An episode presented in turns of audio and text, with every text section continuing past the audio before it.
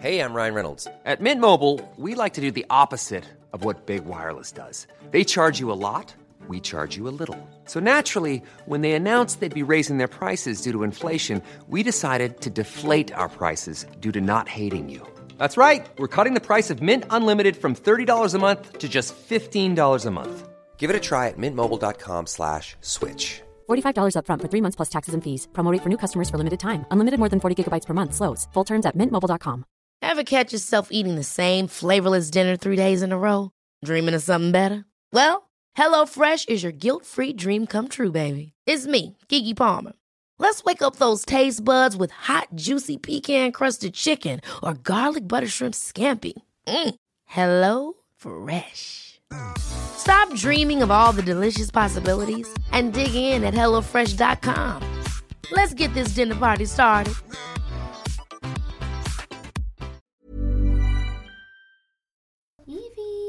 Have you any more ideas on who we should talk to for the podcast? Of course. Let's start by getting on to Nicola. She's a lactation consultant. Oh, She'll have the inside track. Oh, Could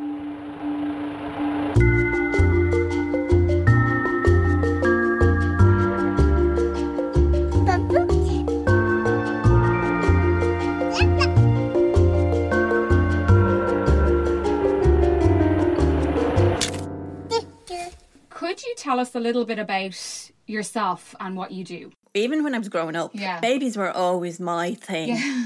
For the first year as a student nurse in Crumlin, I didn't go near any babies. I was never put near the babies. I was with the older kids. but as soon as I got onto the baby wards, I loved it. And um, it kind of, my career progressed from then on to knowing that it was the small, sick newborn babies was where my, my love was. And so I went to the Coombe and I did um, neonatal intensive care nursing. And that was really where breastfeeding came into it and lactation. After my third baby was born, I have five. Um, um, I'd been working part time anyway, and I did the lactation consultant exams and became a lactation consultant, which the correct term is International Board Certified Lactation Consultant.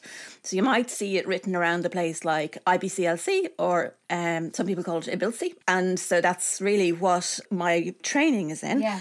Decided then to more or less set up on my own in private practice. And so since 2005, I've been um, breastfeedingsupport.ie is my is my website, and I run breastfeeding classes for parents before they have their baby.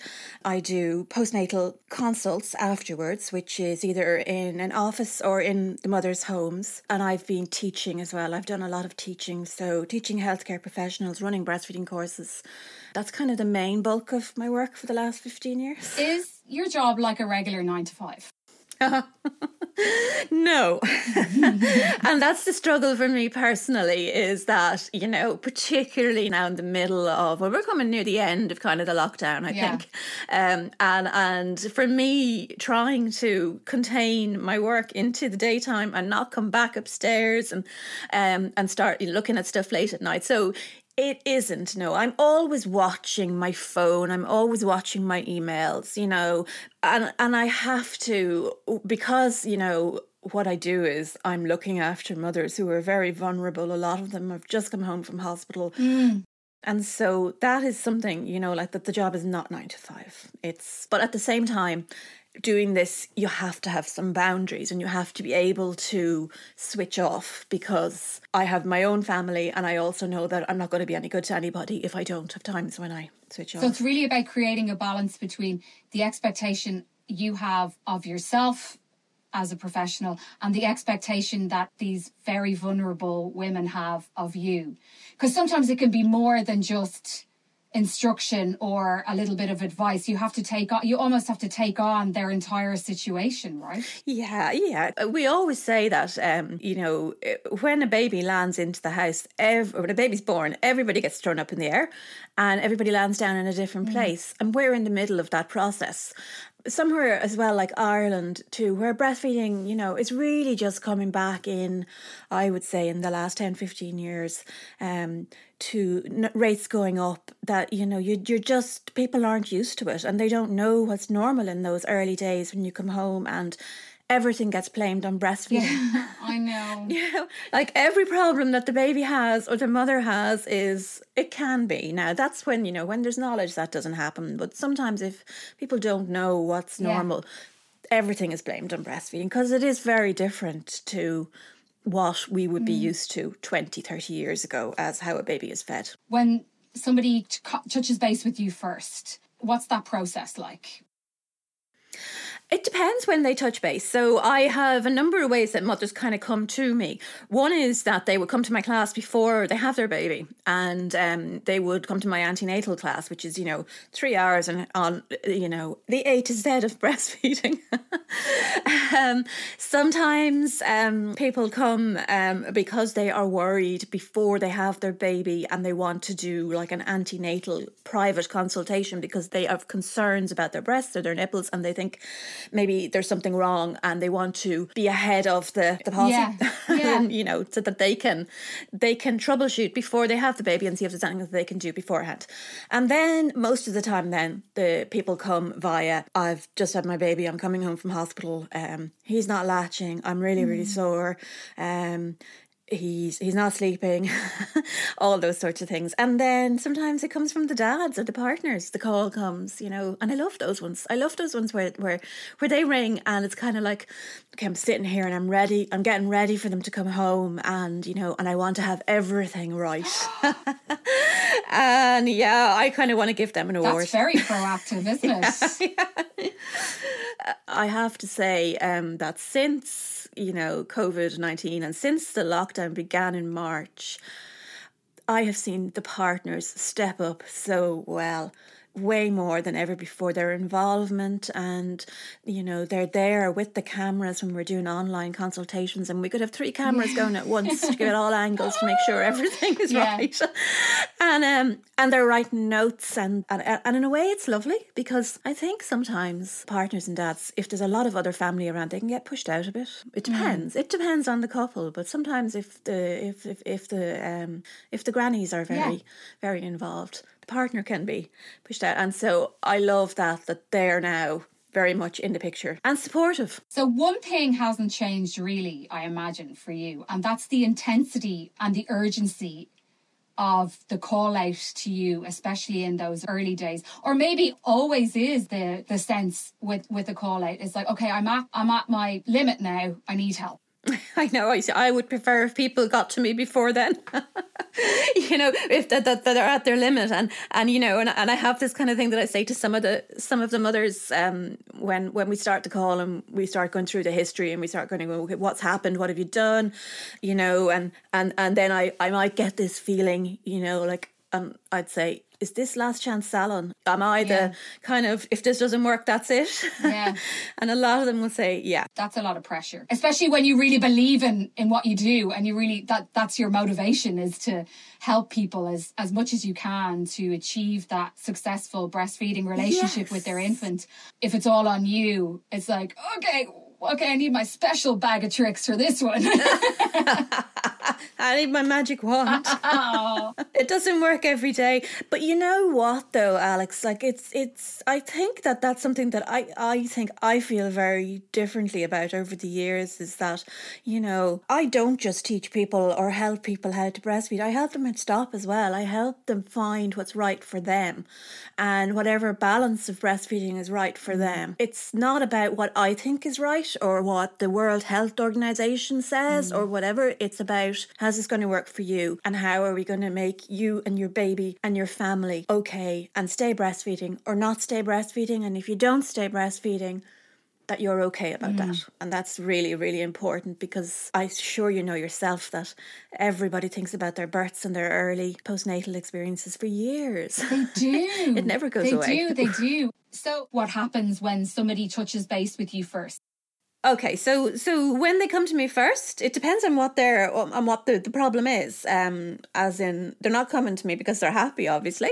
Um, well, you know, some people do come just for reassurance, for for you know to know that actually your baby's doing okay and you're doing brilliantly, Yeah. and you know, like a, a confidence boost. Yeah. Generally, at the moment, my bookings come in online. So I changed to an online booking system about two years ago, and it changed my life because it meant that I got my evenings back. Previously what I would be doing is I would be, you know, doing calls with mothers and then I would go into my phone and then I would have to get back to everybody and say, okay, I can see you, I can see you. And um, so now it's, they look on my website and if there's availability. So generally they fill in a form on my website, which is their birth details, how the feeding is going, what the baby's weights were. So, you know, what the birth weight was, what the weight the baby was leaving hospital, all of that. Are they using express milk? Are they using formula? Are they using nipple So all of this kind of gives a good picture. Um, so I have a fairly good idea before the start of the consult what the issues are. And then we start the consult and it just depends. We try and time a feed around the time of the consult. Um, but babies don't really sometimes cooperate with that. and sometimes sometimes you, you you you know I arrive to the house or or um and the mother comes out to the door with the baby on the boob Yeah. and she's going, I'm really sorry I had to feed her and I'm going it's fine you know we we don't need a big long feed for the consult you know like I just need to see five or ten minutes and then I have a good idea about what's going on and you know and we can work on latch um and we can work on latch and positioning and all of these things do you know what the most common thing is Alex? Yeah, tell me.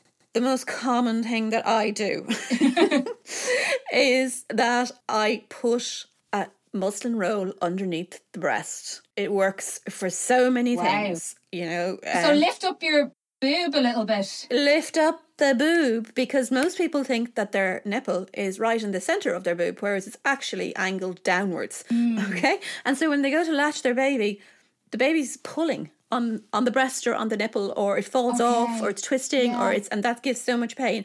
And so once we lift the breast and reposition the breast, and it's kind of like learning, they're not going to be doing that for ages, but lift it up, the difference is Yeah. amazing things like keeping the baby in really close. A lot of people don't realize that the baby actually needs to be plastered to you. Yeah.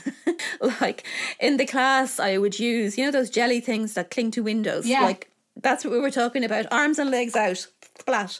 Um, and line back a little bit and cheeks right into the breast. Work of breastfeeding for the baby. And it is work. I mean, they have to move their jaw. The milk just does not flow on its own. So sleepy babies can sometimes, you know, they can be a challenge.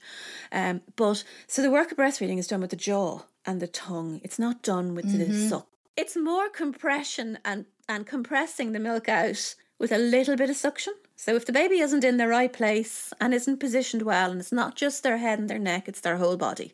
Okay, Yeah. you have Yes, to look at the whole body.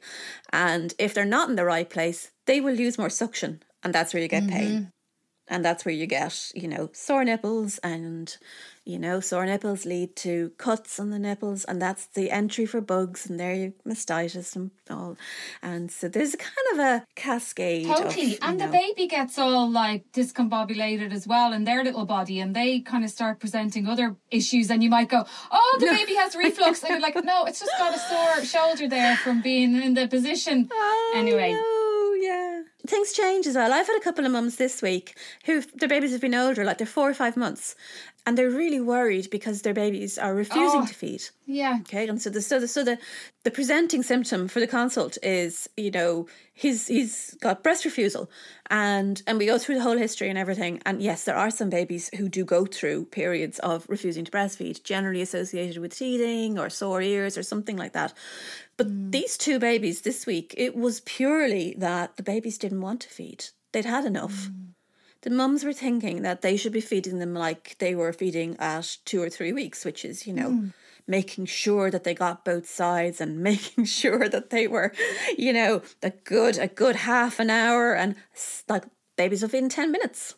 They get so efficient, and that's where I say to the new mums, you know, breastfeeding can be really difficult and intensive at the start. But if it was like that all the time, people wouldn't continue doing Yeah. it. Yeah. You know, like this gets easier. Um, I saw on your website uh, a note about inclusive practice. Do you mind explaining that to me?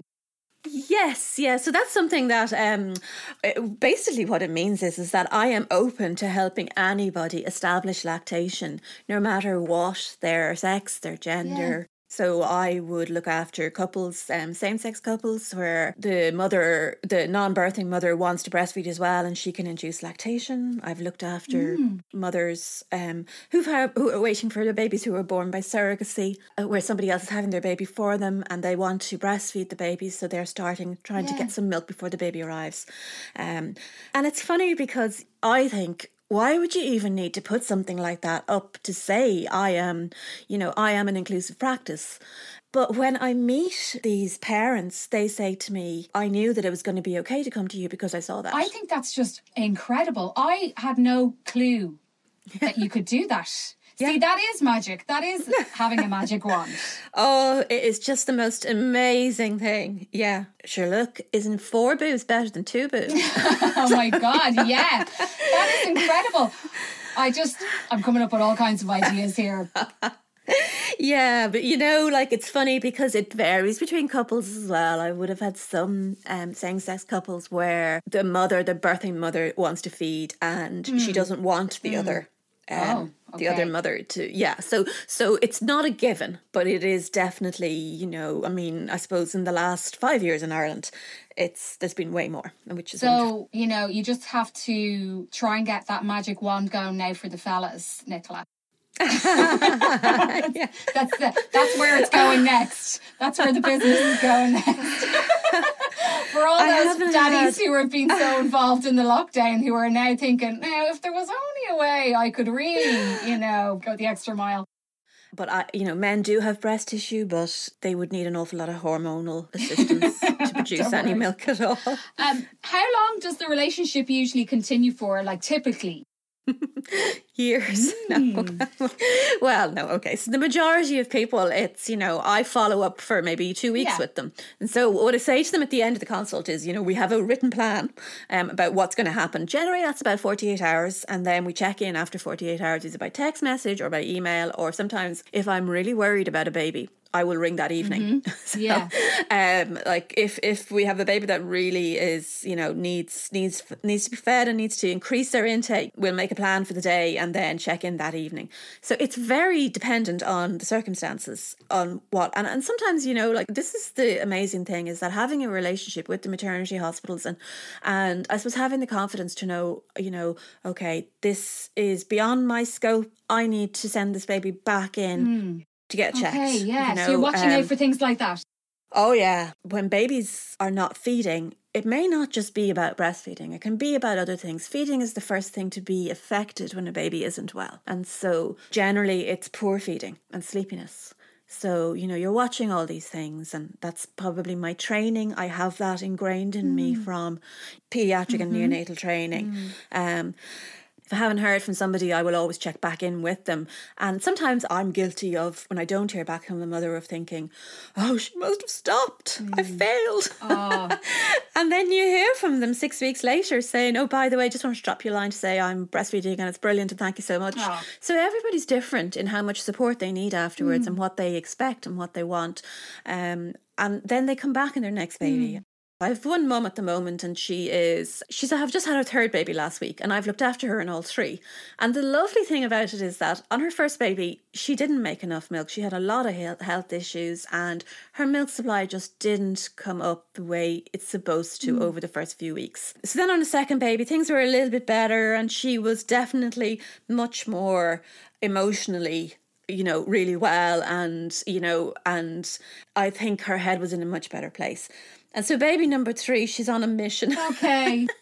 and, and um, like she's not in Dublin, so obviously I'm not going to see her. But um, but we're kind of we're we're we're conversing online, yeah. and we did an antenatal consult, and and so like at the moment, she's exclusively breastfeeding. Mm and she needs that support over those first two to three weeks to to have the confidence to know this is okay mm. you know mm. this is this is what's supposed to happen yeah.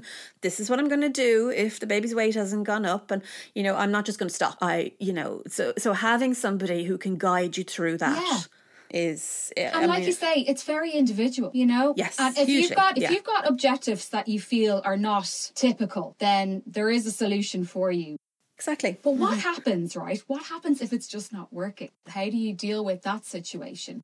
So, obviously, you know, for me, mental health trumps everything. If I am really concerned about a mother and her mental health and how she is, and I have suspicions or she may have said some things, that's where I will say, okay, full and frank discussion here. How are you really? How are things? And Yeah. um, and sometimes we have this term in the breastfeeding world where we say giving the mother permission to stop. Sometimes she needs somebody to say to her, you know, you can stop if you want, and I will guide you through that, and I will t- I will show you how to do it, and and so it is really individual. But yes, absolutely, I would have you know not many, but I.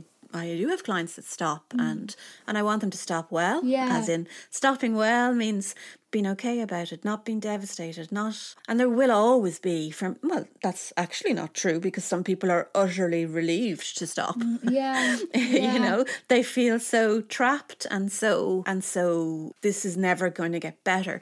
I think probably the the main one is pain. People sometimes say to me, "Oh, you know, I was told it would get better at 6 weeks and then they told me it would get better at 12 weeks and mm. now I'm at 14 weeks and I still have pain." I'm long enough in this now that I can generally say, you know, okay, well this is what I would expect mm.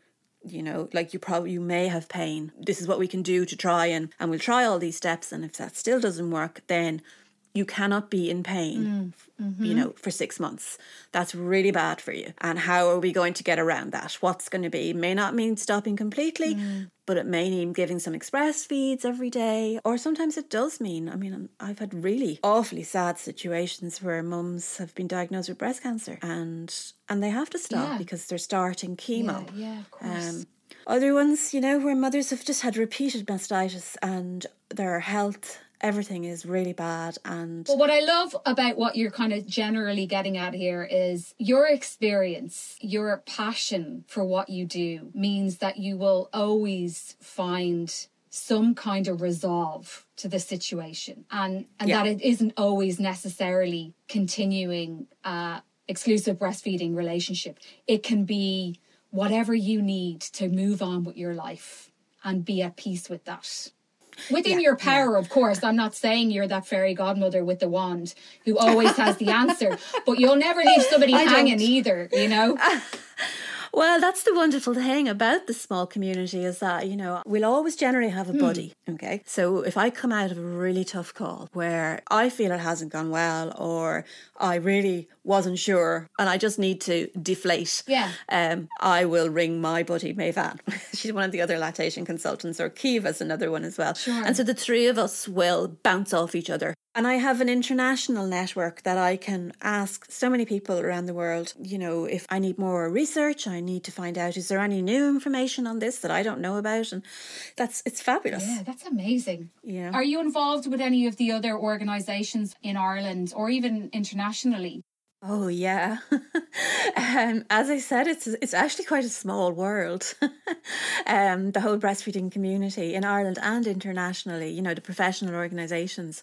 Um, so over the years, I've been involved. When I had my third baby, I I did my exams, but prior to that, after I'd had my second baby, I became a voluntary breastfeeding counsellor with Cuidiú.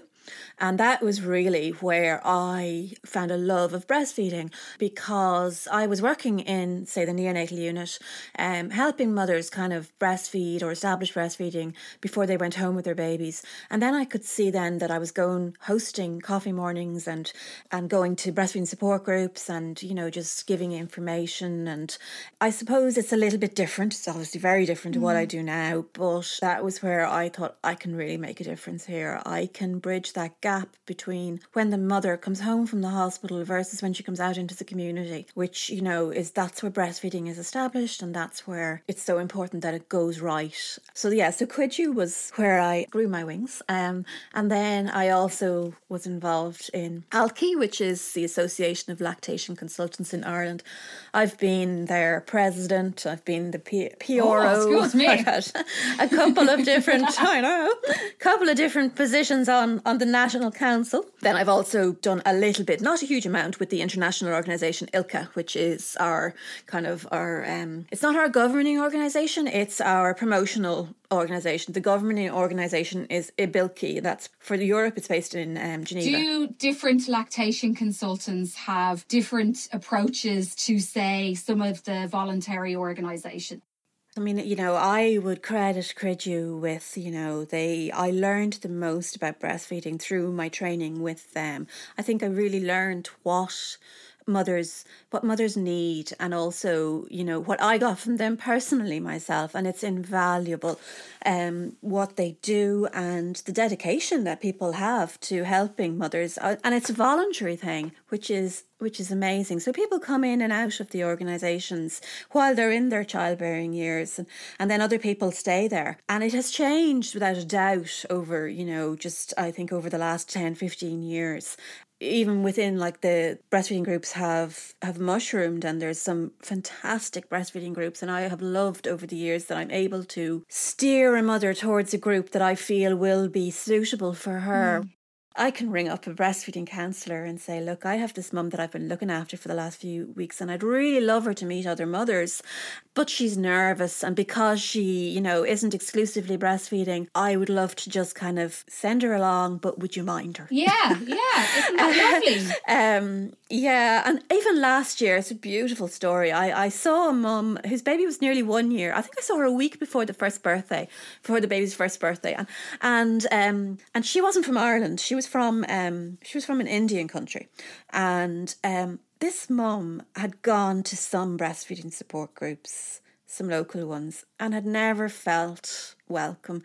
Felt like everybody was being nice to her, but never gelled with anybody, and never felt that the other mums just were all heading off afterwards, you know, for coffee or whatever. But she was never, and so I was able to ring up one of the breastfeeding counsellors in the La Leche League, and and I said to her, you know um, she's really isolated. Is there any chance, you know, that you could you could bring her to one of your meetings because she doesn't even drive? Mm. They came and they collected her. They sourced a car seat for her baby, and they brought her to the group and brought her home again. Isn't that amazing?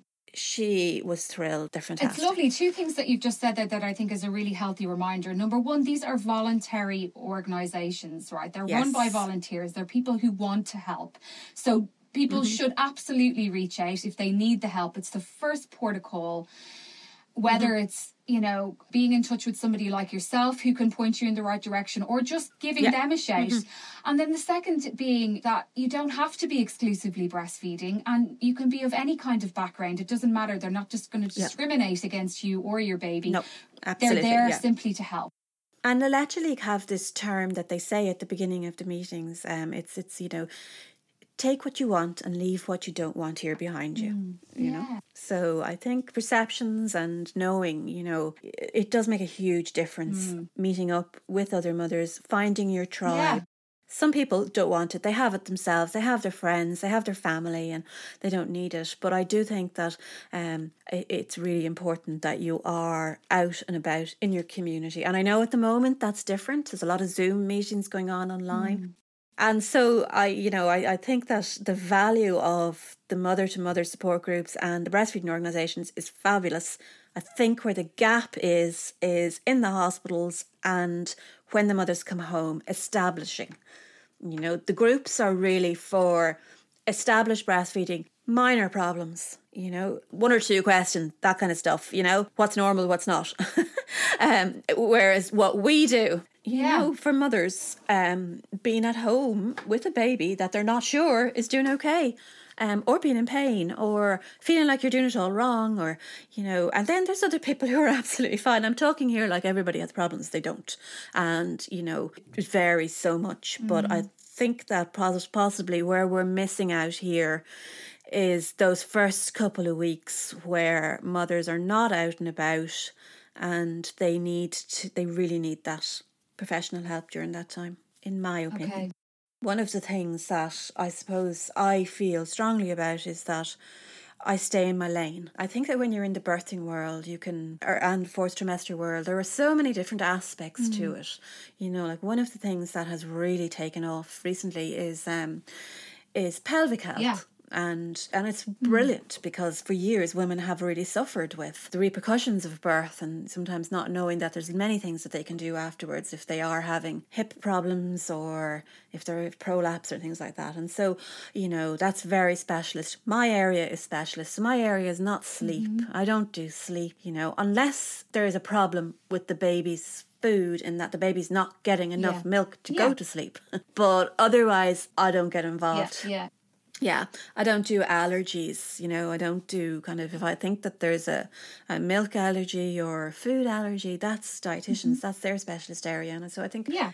I'm doing a lot more stopping breastfeeding, you know, whether that's at six months or a year or two years. What's lovely is doing those consults where you're going through the process of a mother winding down with her and how she's going to do it. And I just had a beautiful one there the last few weeks where we made a plan for things she was going to do for herself to remember and oh, things she was going to do with the baby yeah. and and ordering some breast milk jewelry and you know and and she hadn't thought of all these and she was just thrilled yeah. that she got to you know, process the end of her breast. So, do you feel like the role of a lactation consultant has changed in Ireland over the last 10 or 15 years or even has there has it changed dramatically in the last few years? I think that there's a lot more knowledge about it and a lot more um, people know what a lactation consultant is and they know that it's the gold standard in breastfeeding and that if you are having issues breastfeeding that that's the person that you should be seeing mm-hmm. because your GP or your pediatrician or your obstetrician mm-hmm. has not had any training.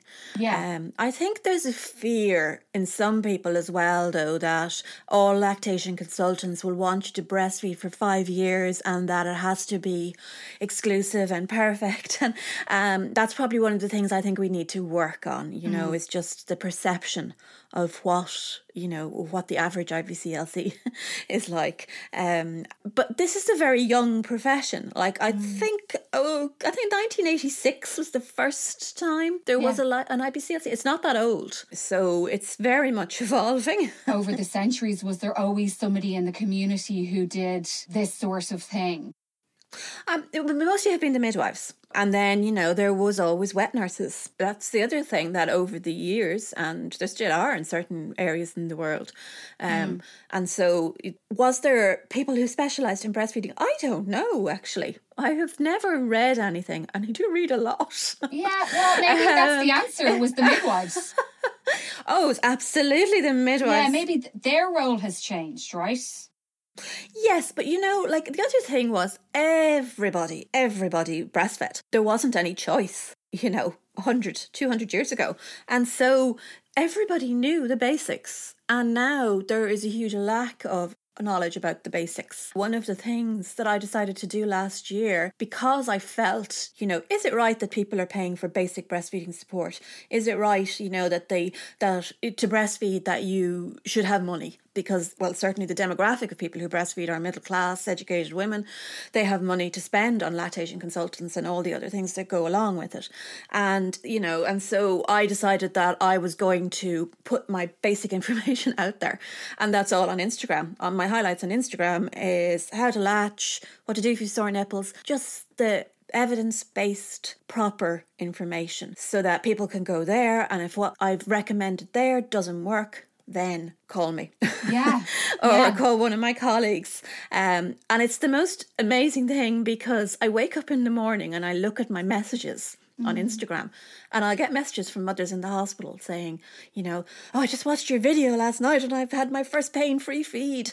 Amazing yeah and that you know so i i love that about it. I think that those first couple of days in the hospital they can be so tough and if the birth hasn't gone the way that the mother planned or even if you know even if it went fine but babies can be very sleepy and might not wake up for a few days mm. or they can come out like you know they've never been fed in their lives and want to feed voraciously um hours on end you know mm. it, it varies so much and um it's so important that the mothers are supported and that they don't automatically think that something's wrong because that it's not the way they thought it was going to be. And I think that that's really where it's so important that they get support and encouragement in those early days yeah. Know? But also, there's a difference between support and encouragement and also troubleshooting and being practical and not just saying, oh, get into bed and feed your baby and everything will be fine. because that's dismissive. The one of the things that I'm recommending that mothers would do now if they feel like they're, you know, they're being told that they need to use formula is to use the brain method, which is the one that people use yeah. for um, the acronym that they use that for breastfeeding issues and that's where you would kind of look at the risks, the benefits, can I wait? Is this absolutely necessary? Is my baby in danger? Am I in danger? And that's that's really it calms down the situation. It takes the panic out of it babies very, very, very rarely, you know, with breastfeeding issues, it's not life and death. Yeah.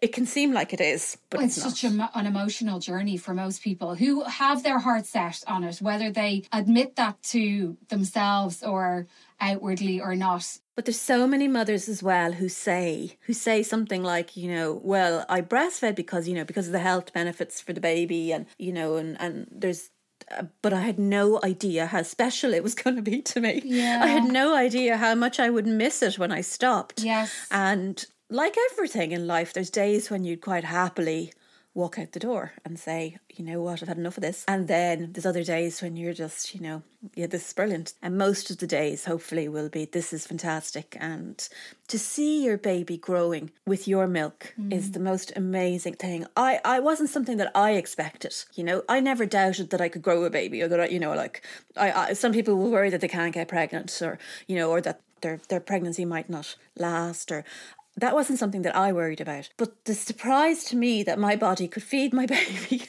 was just, yeah. And I think it is to a lot of women. Yeah. Sometimes mothers will say to me, um, I really, really want to breastfeed. And, and I say, You're doing it.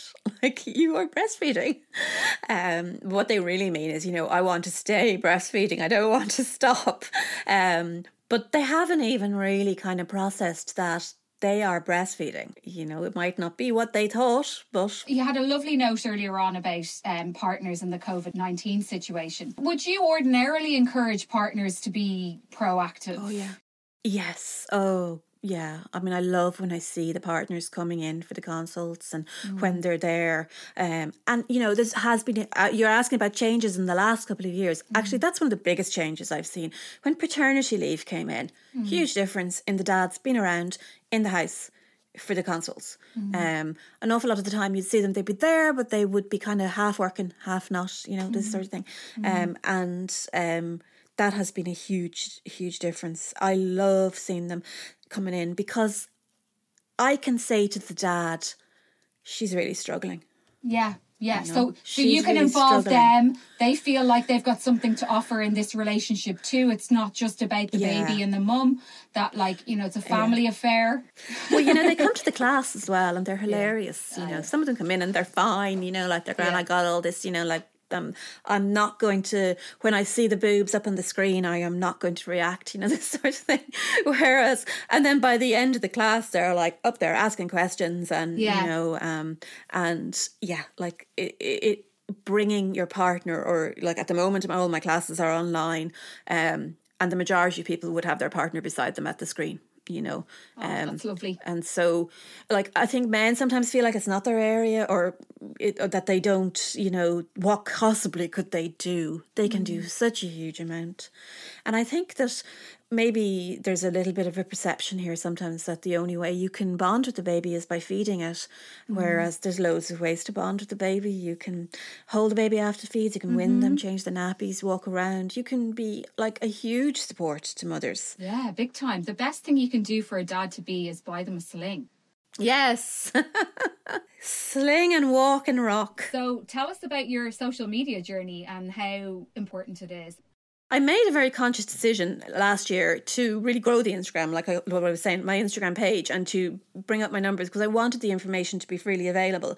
And also, you know, one of the things that I had been very involved in for years um, was the tongue tie um, world and clinics and education and realizing I felt like there were way too many babies having tongue tie divisions without due process, which is making sure that everything else has been tried first.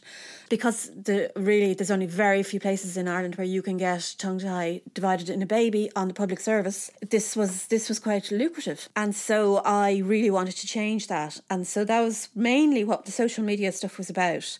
Um, yeah, it's going very well. I really enjoy it. Um, it's a different world. And, you know, I'm learning. but it's seriously accessible, isn't it? For for that for that, those groups of people that you feel are really missing out. It's a free resource. Exactly. Yeah. And and you know, like the amazing thing is like I have had people and it's Irish people abroad. So I get mothers in Australia who who message me and who say, you know, oh, it's just lovely to hear the Irish voice. I'm in Perth or I'm here or you know, and and I've just had my baby and I'm watching your videos or or oh god, I think I had somebody in Brunei. Oh.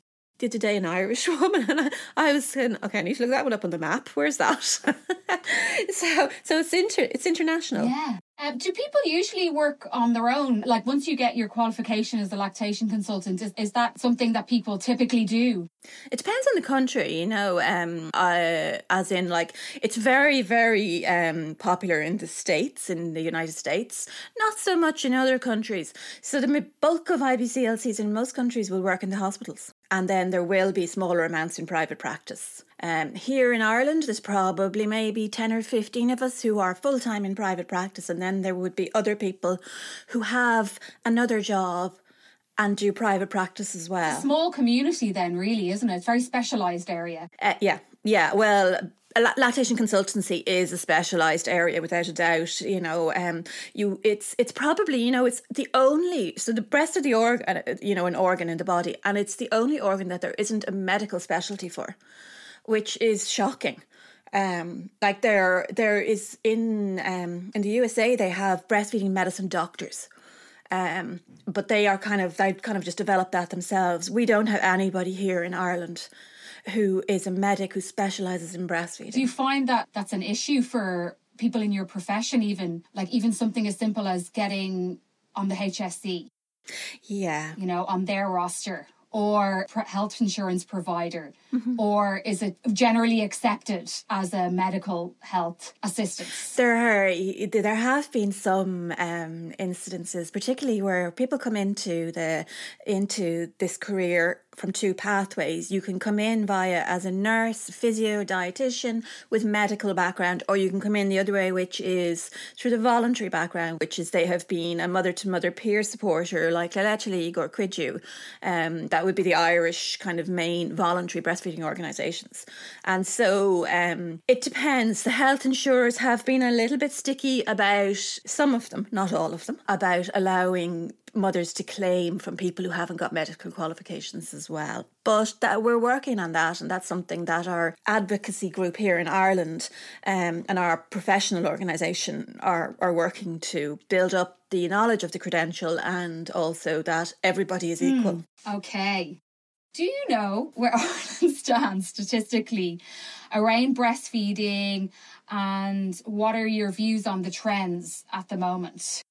At the moment, I, I think our breastfeeding rate is 56% of babies get some breast milk in the maternity yeah. hospital. Exclusively, it's I think it's 49. Now, I could be wrong in those numbers, but it's around that. So that means that, you know, 49% of babies only receive breast milk in the hospital. You know, it's going up very slowly, but obviously not fast enough for my liking.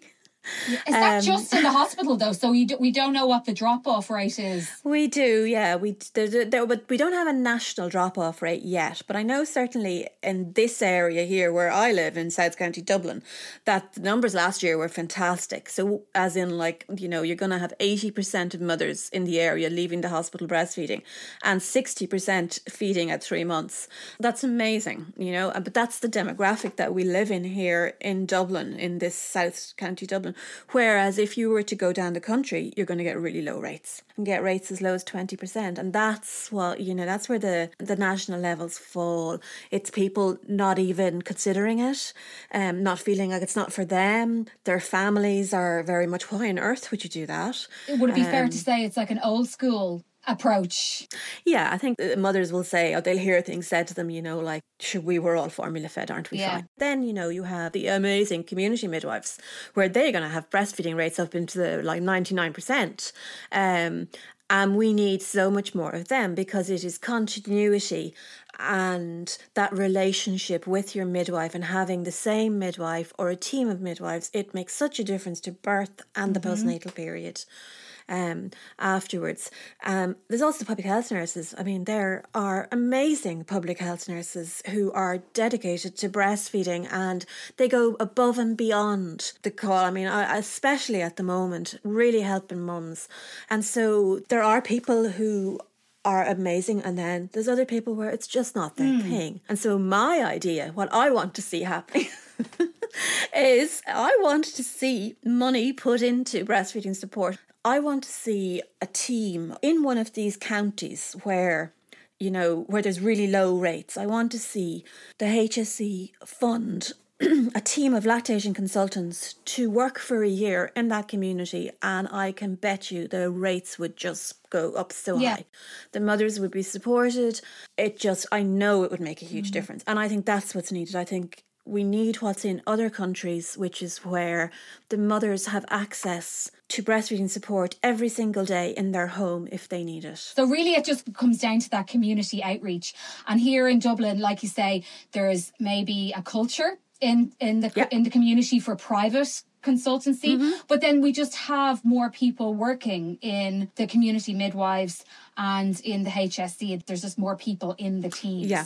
and yeah. Uh, in or around the country uh, maybe there is more dependence on family support so you get more of a family influence in your situation and therefore less support to start or continue a journey breastfeeding but you hear sometimes people saying the minute the baby is born that they want to get back to themselves, that they want to. There's a fear that they will change utterly if mm. they don't try and go back to what they were pre pregnant. And I'm not just talking about physically, I'm talking about obviously your life changes. Your life changes Im- immensely and you yeah. never go back. You just go somewhere else. But um, mm. I think that if there was if there was more knowledge about that that people didn't feel like there was this pressure to be working, to be mm. breastfeeding, to do everything. Sometimes women can take on way too much. You know what the fourth trimester is, do I do. Yeah, of course you do. It's an extension of the extreme physicality of growing a baby and then birthing a baby and needs the same care and attention, especially just for those first few weeks and few months, yeah. as every other trimester seems to get as a given. What's your view on that? the fourth trimester is such an important time and and I think we need more sacredness about it you know like more rituals more um more beauty in it I know that might sound mm-hmm. a little bit you know I yeah. don't know what the word is, superficial or whatever. But I think that those things that we do at the end of pregnancy and, you know, and all of that, that, that if we can bring more of that into um into those first couple of weeks. I think that what I see all the time is I see mothers, they'll take two weeks, they'll take three weeks, but they don't take any longer than that. And I regularly am saying to mothers all the time in our consults, do you know that if you were in a traditional breastfeeding country, you wouldn't even be out of your bedroom yet? Yes. and, and they kind of take a step back and they go, okay, yeah, you're right. I've been doing too much. I've been expecting too much. And I know that, you know, I'm the worst because I'm a doer you know and mm. and I want mm. to be mm. going all the time and so I really struggled with that on my first baby I wanted to be out in the shops um I couldn't stay at home you know but I think even you know one thing that I say to mums is in the class I will say to them stay in bed you know, don't get dressed. What do you, you, you know, get up, have a shower, get back in the bed. have your breakfast in bed and stay in bed till lunchtime. Start your day later. Reclaim those hours that you lost in the middle of the night if you were awake. Hopefully you won't be. Hopefully you'll just be turning from side to side breastfeeding and not really knowing how much your baby fed. But if you are awake, you know, you need to get those back. Yes.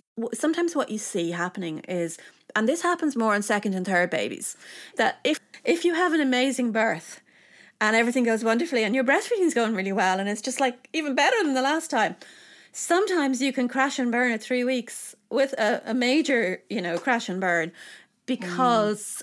that euphoria that you get from birth when it goes well, there's nothing like it. It is addictive. Did you ever hear Davina McCall talking about her births? You know, you know yeah. Davina McCall in the UK. She had home births, and she says that she felt like a lioness in the middle of a field after each birth, and she wanted to just roar at everybody, "Look at what I did." You know, mm. look at what I made. um, and that feeling, I know it I didn't have it on all my babies, but I know it. And there's a power and an energy in it, but it has to be harnessed. Okay. And that's the people around the mother that do that. The yin and the yang. What do you think we could be doing better as a society on that note then? You're saying, you know, to harness the energy around the excitement of a newborn and a new arrival. Oh, well, I think, you know, um, that it would be wonderful to have more help in the home um, in those early weeks. Um, I love the Dutch model, you know, where they have home help coming in. They have the midwives come in for up to 10 days, I think, isn't it? Yeah, but they get home help as well if they have other children who come, um, and it's all covered. That's And- right. Yeah, but funnily enough, you know, I was talking to my sister this morning. She lives in Holland too, in the Netherlands, and um, and I, and I was saying, oh, I'm doing a podcast later on, and it's about the fourth trimester. Now she's older than me, and you know, and she would have been a huge influence on me when I was breastfeeding. And she said to me, "What's that?"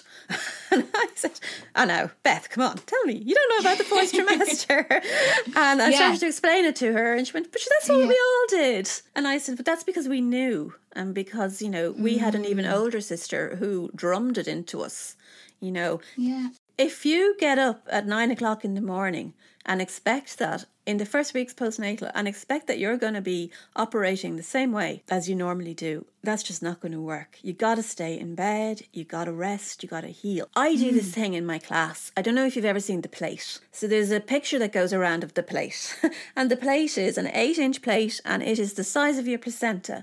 And when you explain to a mother that that is what is inside her when the placenta separates, and this isn't the same as a period. This No. is, you know, this is a wound. It was like if you had that on the outside of your tummy, would you be like, would you not be really minding yourself? but it's so normal to focus all of your all of your kind of attention and energy onto the baby and your other kids. And you know that can be a huge thing for second time and third time mothers. More more so second time mothers that they really worry about their firstborn and how they're going to react and are they going to be okay and their life is going to change forever. And I I I uh, you know that's a newer thing that I didn't really hear 10, 15 years ago um, about the impact of a new baby on siblings. It wasn't ever something that I worried about. Clearly, after having five of them. But it is it is something that you're conscious of now. Yeah, yeah. Well, I'm conscious that it is a concern for mothers that, you know, that they feel like they have to do everything. And traditionally, other children would be minded by the community. Other children would be minded by the nuclear family who were around, the grannies and the aunts and the sisters and and that just doesn't that isn't there anymore. And so sometimes, you know, they're feeling guilty because the um the older child is going out to crash in those you know, and you're saying, well, you know, well, they got that time with you, and now it's this baby's turn to have that time with you, and you know, and the sibling relationship will build up over the years, and and it always works out. Do you consider yourself an important part of the fourth trimester community? I'm up there with one of the most important people in there, as far as I'm concerned. yeah, I, I do think that I'm a very important part of it. Um, Yeah, I hope you don't mind me saying it's not just about the breastfeeding relationship that you're offering. You're offering so much more than that. And also your own experience as a mother and a sister and Yeah. a daughter. Mm-hmm. So much bang for your buck there, folks. I hope so. and you've had five children. I loved having my babies.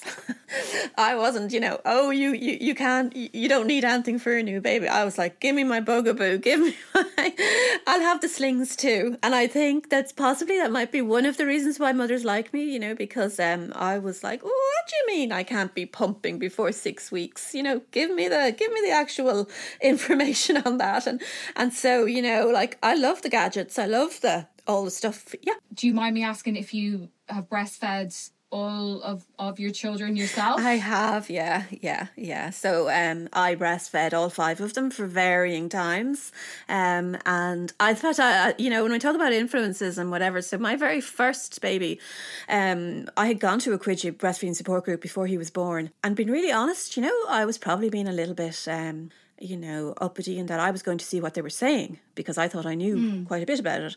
Um, but I was bowled over by the information that I got that morning. And when he was born, he didn't latch and he didn't feed initially because he'd had a pretty rough birth. And and I didn't get any support in the hospital. Uh, I just Wow. didn't get it. Um, I don't know why.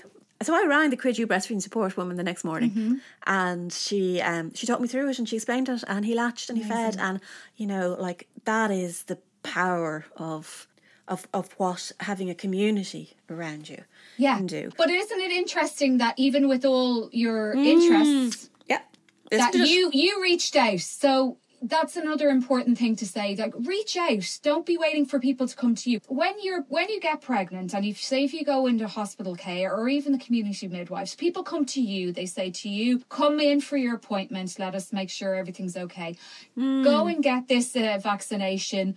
Go and now get this scan and let's do your blood pressure and come to the hospital whenever you feel any concern it's an on tap service. But then once you leave the hospital, nobody's offering you really anything. You know, you have to go and, and look for it Yes, yourself, you unfortunately. Yeah, yeah, yeah. And so you know, I mean, I, I- I will say something though about like that. I, I think that I know how hard it can be. I know how hard the fourth trimester can be sometimes when things don't go right, and and. It's not that things don't go right. It's just that sometimes it is really it's a hard time for people, and it's not what they thought it was going to be. And I had, you know, my fourth baby was the one the one that I really learned and uh, you know how hard it can be because I had been quite sick before he was born and probably wasn't at full par you know I hadn't fully recovered as in like I had got the flu the real flu and then got pneumonia and was you know I mean I, I literally fell apart um and then he was born and I thought I was okay I really did think I was okay as in like physically and mentally okay. But over the first couple of weeks, I just wasn't there. And I remember one day looking at him and thinking, I'm going through the motions here. You know, like I'm not actually, I'm feeding him, I'm doing all these things, but I'm just not feeling that connection. And things got, I mean, they got worse. And I ended up being diagnosed with postnatal depression. I think it was about four months and went on medication and got counselling. And I would say that it probably, it was just before I turned 40. so he was born in February and then I, t- I was 40 that, um, that December. And, and I remember the night of my 40th birthday thinking, I'm okay. I'm okay. You know. Now I stayed breastfeeding. I was like this woman on a mission. Every doctor I met, every person I met was, I don't care what you tell me to do. I'm not stopping breastfeeding. You know? even though, hmm. even though I was having pain, and I I had pain for the first couple of months, and it was a very lonely experience because I kind of felt like I couldn't talk to anybody about it. Hmm. Because if you talk about it, then the first thing people are going to say to you is, "Why don't you stop?" And I did get a bit of that. I did get a bit of, you know, like, oh well, maybe maybe you shouldn't do the night feeds. Maybe, you know, you um and when you're not thinking straight and you're you don't feel like you can trust your decisions. It's a very scary time. And so I do bring that to my work with mothers. And they really value that because they know that I I understand. There's nothing like having having experienced it yourself to know. Um, and I look back, and this is what I was saying about people think about their births and all their things over the years. You know, for years later, they think about their birth and they think about their postnatal experiences. And I look back and I go, so I still would say, well, what did I do wrong? Mm. And maybe I didn't do anything wrong. Maybe it just what it was what it was, and you know. But uh, he is the most amazing twelve-year-old. Of course he is. and he is and and you know for anybody that's listening wondering you know like oh how did it turn out in the end i think as a person who grew me they say your your your hard experiences um definitely they stand to you yeah i'm not invincible i'm not superwoman i thought i was I know. you gave us a little tip earlier on about putting a bit of muslin underneath your boob. Have you got any other tips? The milk that you have on day three when your milk comes in is not the milk you're ever going to have forever. All the milk. A lot of people think that their milk supply comes in and that's it. Your milk builds up over the first three to four weeks, and that's the time that the work is done with breastfeeding. If you can build up a fantastic supply in that time, you reap the benefits later on. Um, and so I think that devoting that time to establishing breastfeeding and getting a really good supply, and what that means as well is that if things aren't going well, that you do actually need to pump. Yeah. A lot of people think that they shouldn't be pumping during that time because it's going to confuse their bodies or whatever. That's only if you have like a mammoth supply and you're doing really well. Things aren't that good. Pumping is not a bad idea, okay? Um, and I'd like people to know that. Don't be too perfectionist about it. It doesn't need to be perfect. It just needs to be good enough.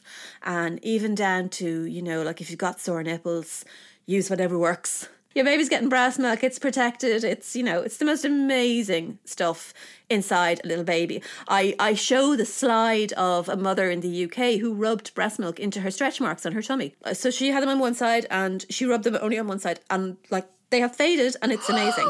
and I say, like, if they can do that, if breast milk can do that on the outside, imagine what it can do on the yeah, inside. Yes. You know, like inside a baby's inside a baby's tummy. Like we're not we kind of talk about it being normal and about it being it's just, you know, it's what mammals do and it's what humans were made. But there's some really cool things about it. some really, you know, yeah, big you time. couldn't help but kind of go, wow. like even if they, uh, I know it's incredible and really good for mothers as well. You know, that's probably something that's not concentrated on a lot. Is that how good it is for your own health? So, you know, breast cancer, ovarian cancer, bone health, like osteoporosis. Mm.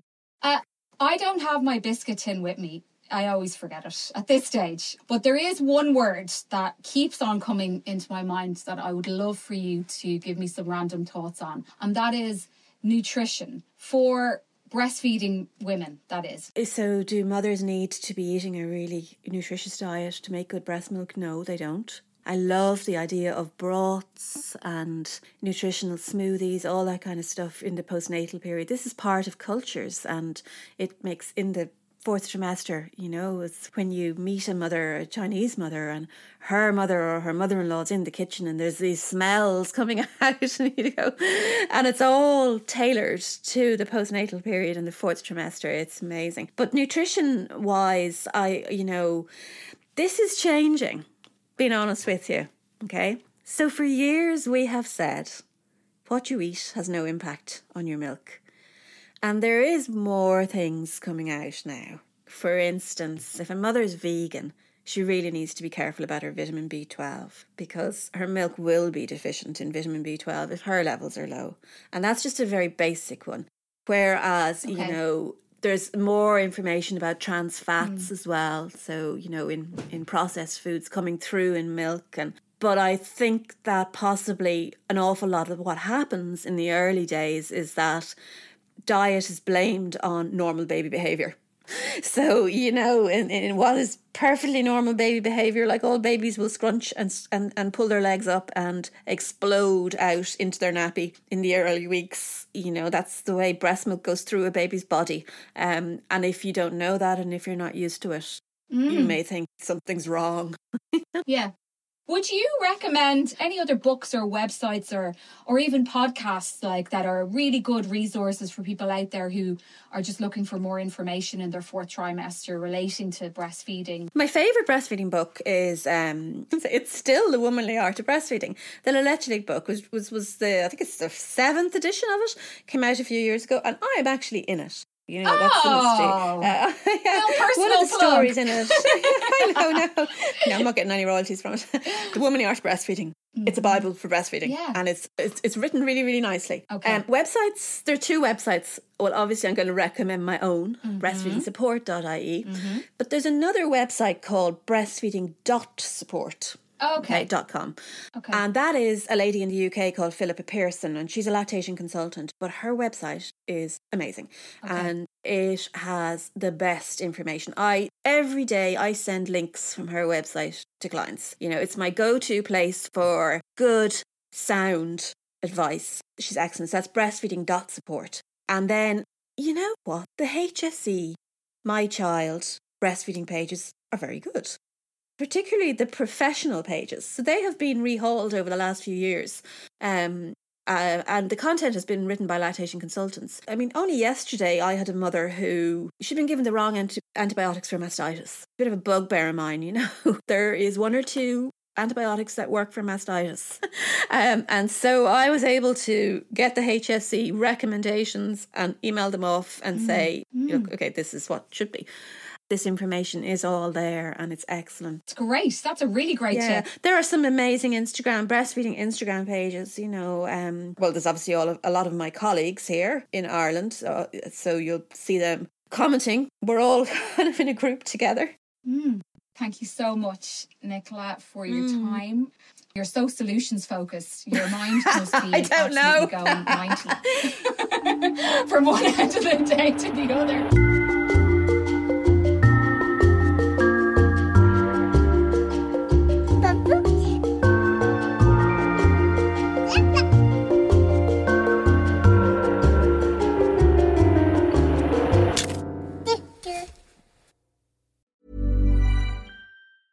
Even when we're on a budget, we still deserve nice things. Quince is a place to scoop up stunning high-end goods for 50 to 80% less than similar brands. They have buttery soft cashmere sweaters starting at $50, luxurious Italian leather bags, and so much more. Plus, Quince only works with factories that use safe, ethical, and responsible manufacturing. Get the high-end goods you'll love without the high price tag with Quince. Go to quince.com slash style for free shipping and 365-day returns. Ever catch yourself eating the same flavorless dinner three days in a row? Dreaming of something better? Well, HelloFresh is your guilt-free dream come true, baby. It's me, Keke Palmer. Let's wake up those taste buds with hot, juicy pecan-crusted chicken or garlic butter shrimp scampi. Mm. Hello Fresh. Stop dreaming of all the delicious possibilities and dig in at HelloFresh.com. Let's get this dinner party started.